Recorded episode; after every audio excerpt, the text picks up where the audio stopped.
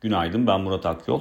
Geride bıraktığımız haftada FED toplantısının ardından küresel piyasalar belirgin şekilde baskı altında kalırken TL varlıklarının ise göreceli olarak dirençli görünümünü koruduğunu gördük. E, yeni haftaya bakarsak yeni haftada FED toplantısı ve ECB toplantısının aynı zamanda İngiltere Merkez Bankası toplantısının geride kalmasıyla birlikte gündem çok daha sakin. Bu da yurt dışı piyasalarda daha çok denge bulma çabasının ön plana çıkabileceğini gösteriyor.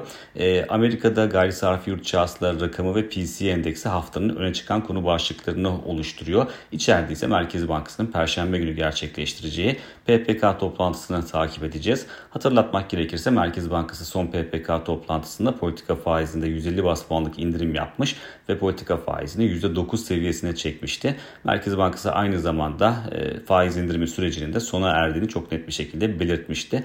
Dolayısıyla yıl içinde yapılan toplam 500 bas puanlık indirimlerin ardından Merkez Bankası'nın yılın son toplantısında faiz oranlarında herhangi bir değişiklik yapması beklenmiyor.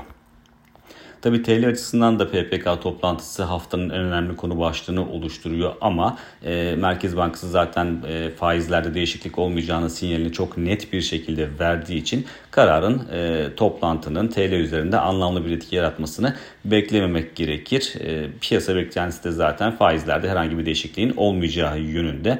E, TL'nin görünümünde de çok farklılık yok. Dolar TL kuruna baktığımızda zaman zaman 18.65 seviyesinin üzerine sıklıkla test etmeye başlıyor artıyor kur ama e, büyük resimde anlamlı bir e, değişiklik göze çarpmıyor.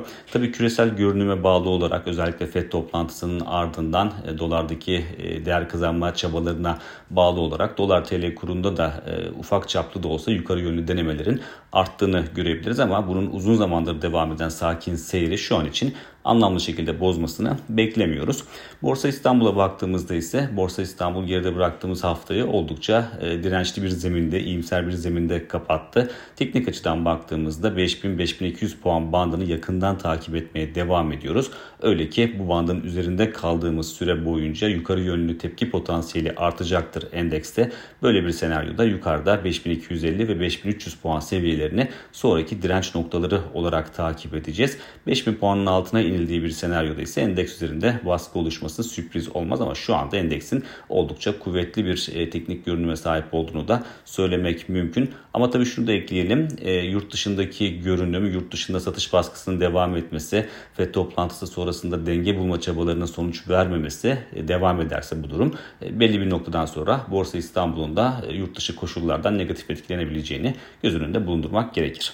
Bir sonraki podcast'te görüşmek üzere.